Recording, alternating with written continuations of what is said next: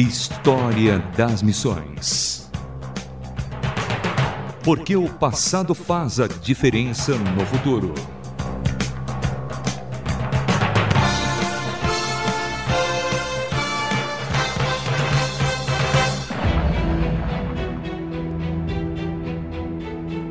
No História das Missões de hoje, Horace Grant Underwood, médico e missionário que contribuiu para, além da expansão das boas novas, também ao desenvolvimento da educação e formação da sociedade moderna da Coreia.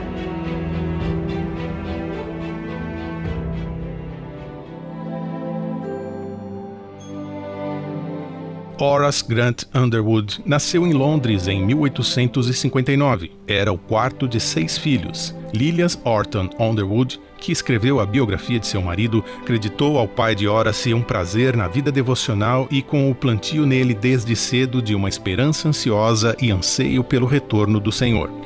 Na casa de seu pai havia a rotina de leitura das Escrituras, orações regulares e serviço cristão no tecido diário da vida de todos os irmãos, uma prática que continuou após a morte da mãe de Horace, que aconteceu quando ele tinha apenas seis anos de idade.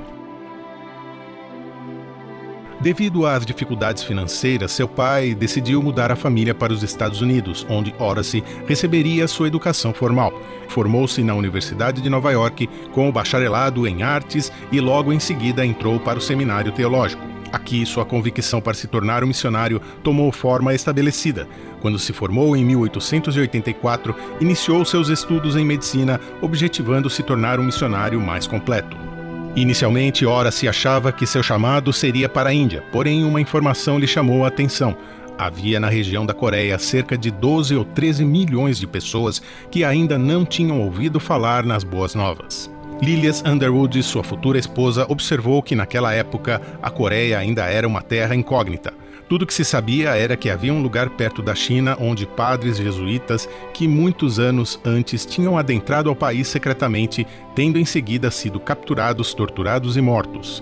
Horace Underwood insistiu junto ao Conselho Presbiteriano de Missões até que finalmente concordaram em enviá-lo para a terra desconhecida com pessoas possivelmente selvagens com uma generosa doação de 6 mil dólares oferecido por seu irmão, empresário bem-sucedido, finalmente, Horace e um grupo de outros missionários aportaram no domingo de Páscoa em 1885 em Incheon, Coreia.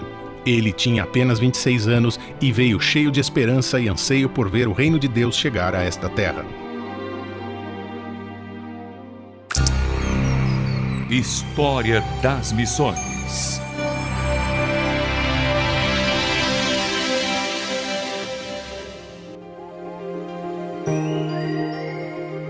O modo padrão de ministério de Underwood era educacional. Ele começou fundando uma casa e uma escola para meninos órfãos no início de 1886. Olhando para o orfanato, Underwood imaginou uma faculdade e um seminário teológico. Mesmo nesses estágios iniciais, quando ainda lutava para aprender o coreano, Underwood começou a oferecer aulas de inglês.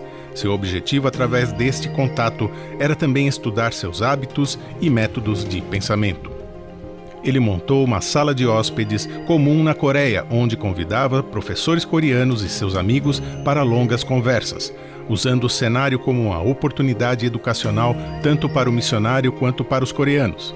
Neste cenário, um senhor curioso sobre religiões estrangeiras tornou-se o primeiro alcançado com as boas novas. Underwood comentou 25 anos depois. Quando olhamos para este homem, parecia termos uma visão daqueles outros atrás dele que o seguiriam. Sabíamos que aquele que tinha iniciado o amanhecer na Coreia tínhamos certeza de que um crente era uma promessa para nós de Deus, de um povo a quem ele faria o seu.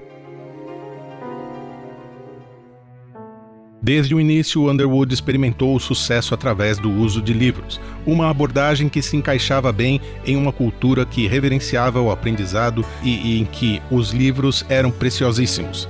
Assim que alcançou algum domínio da língua coreana, ele levou este modelo para as ruas. Sentava-se debaixo de uma árvore em uma rua bem frequentada, tirava um livro e começava a ler.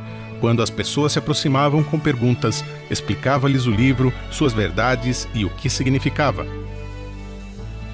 Após um período de férias e preparo em seu país, Horace Underwood retornou em 1889 já casado com a também médica e missionária Lilias Orton. A viagem foi sua lua de mel. Eles tiveram um filho, que também se tornaria um missionário na Coreia. De acordo com sua esposa, acreditava que a Bíblia nas mãos do povo podia fazer a melhor pregação. Ele viu a necessidade urgente de uma melhor tradução da Bíblia para o coreano. Embora John Ross e John McIntyre tivessem traduzido o Novo Testamento, essa versão não era a mais adequada para o uso na Coreia, uma vez que incorporava muitos caracteres chineses e a impressão era de baixa qualidade.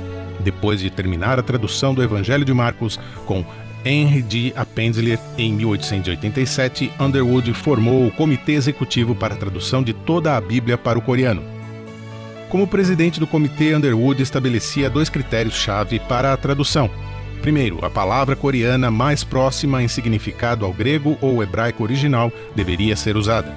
E segundo, o estilo de escrita deve ser facilmente compreendido, mesmo por aqueles com a educação mais básica, mantendo um tom reverente e claro. O resultado foi uma tradução precisa usando o coreano cotidiano. Ao privilegiar o vernáculo na Bíblia coreana, Underwood democratizou a alfabetização na Coreia, oferecendo uma alternativa fácil e acessível a todos os textos clássicos chineses, que permaneciam exclusivos da elite. Sua perspectiva ampla, que buscava alcançar a todos com a palavra de Deus, quebrou os obstáculos hierárquicos tradicionais à alfabetização. Junto com a tradução da Bíblia, Underwood viu a necessidade de publicar um dicionário e uma gramática para ajudar os missionários a aprender a língua coreana. Após quatro anos no campo, ele publicou um dicionário conciso da língua coreana e uma introdução à língua falada coreana. Ferramentas inestimáveis que não só ajudaram todos os missionários na Coreia por pelo menos 25 anos seguintes, mas também abriram a língua inglesa para os coreanos. Em uma cultura que valorizava muito os livros, Underwood nunca os doou. Sua compreensão da cultura provou-se certa novamente, pois, como sua esposa observou, nessas viagens ele nunca deixou de vender todos os livros que podia carregar. História das Missões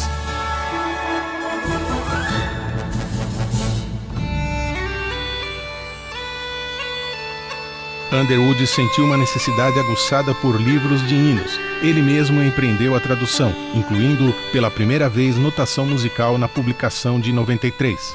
Vendo o número de crentes na Coreia passar de zero a 100 mil durante 23 anos de trabalho missionário, Underwood sentiu a necessidade aguçada de mais missionários para alcançar os não alcançados e educar os novos alcançados. Em 1908, publicou The Call of Korea, o chamado da Coreia, não apenas como uma introdução a todos os aspectos do país e do trabalho missionário, mas também como um livro didático a ser estudado por futuros missionários para a Coreia. Mais uma vez, encontramos Underwood em seu modo educacional de visão adiante, imaginando potenciais candidatos futuros através de The Religions of Eastern Asia, publicou em 1910 os seus periódicos Christian News, Korea Review e Korea Mission Field.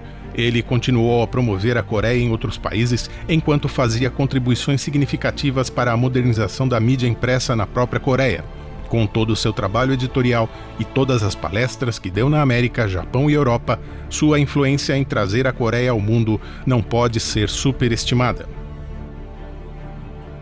Em 1905, através de sua liderança, todos os missionários denominacionais da Coreia concordaram em estabelecer uma igreja coreana unida, fundada em uma teologia centrada no Evangelho. Underwood continuou a buscar unidade, apesar das diferenças denominacionais, trabalhando com todos os missionários para fazer missões médicas, educacionais e de publicação em conjunto. Em sua chegada à Coreia em 1885, Underwood começou a trabalhar como farmacêutico no Royal Hospital. Em seguida, sendo nomeado médico-chefe pelo rei Kongjong, depois de ter salvo a vida do sobrinho da rainha Min. Em março de 1886, quando uma escola de medicina foi iniciada, Underwood começou a ensinar inglês, física e química. Este trabalho era tudo o que ele podia fazer em um momento em que a liberdade de praticar uma nova religião e empreender atividades missionárias era restrita. Embora Underwood seja considerado o primeiro missionário evangélico da Coreia, seu papel publicamente sancionado na época era como professor de educação moderna. Ele viu o papel crucial das missões médicas na abertura de portas fechadas em todos os lugares e elogiou o Conselho Presbiteriano de Missões por sua sabedoria em inicialmente enviar mais médicos do que clérigos. Na moderna Seul, capital da Coreia, podem ser vistos universidades e hospitais frutos dos apelos de Horace por apoio dos Estados Unidos e do Canadá. Desde o início, Underwood garantiu que a casa e a escola que ele fundou era uma escola rigorosa, preparando meninos como futuros líderes na sociedade, em vez de apenas um lar que alimentava e cuidava de órfãos. O próprio rei da Coreia reconheceu o calibre da educação, pedindo que os dois melhores alunos todos os anos fossem contratados pelo governo real. Em todos os lugares que os missionários iam quando Bíblias eram distribuídas, as taxas de alfabetização chegavam de 85 a 95%.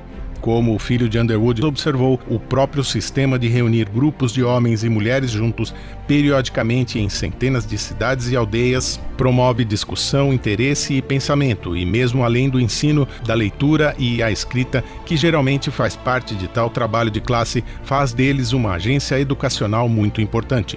As aulas bíblicas foram de fato o início da educação moderna na Coreia, com todas as pessoas, incluindo mulheres pela primeira vez, convidadas a participar, e todos tiveram acesso a livros no vernáculo coreano, tornando a educação um meio de participação democrática. Com apoio financeiro assegurado por seu irmão John T. Underwood, criador da famosa máquina de escrever Underwood, começou o que é hoje a principal universidade cristã da Coreia, conhecida hoje como Universidade Yonsei.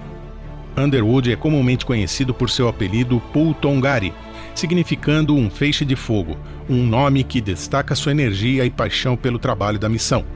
O interesse de Underwood não se limitava apenas aos cristãos ou apenas ao trabalho de sua própria denominação. Ele deu tempo para aprender a língua e a cultura, viu a fome de aprender e alimentou-os para espalhar as boas novas. Ele foi capaz de personalizar e aplicar métodos missionários ao seu contexto único.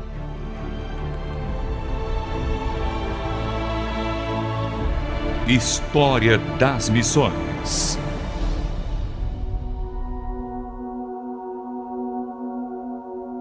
Em 1916, Underwood adoeceu. Ele viajou para os Estados Unidos em busca de tratamento. Enquanto se recuperava, o tempo todo escrevia cartas sobre o trabalho na Coreia e se planejava para uma turnê de palestras. Mas, em 12 de outubro de 1916, seu senhor o chamou ao lar. Ele foi colocado para descansar ao lado de seu pai e o seu irmão. Em 1999, seu corpo foi levado de volta para a Coreia para ser enterrado no cemitério de estrangeiros em Seul, ao lado de seu filho e neto que haviam continuado o seu trabalho. Para todos na Coreia que o conhecem, ele era como um amigo familiar e querido.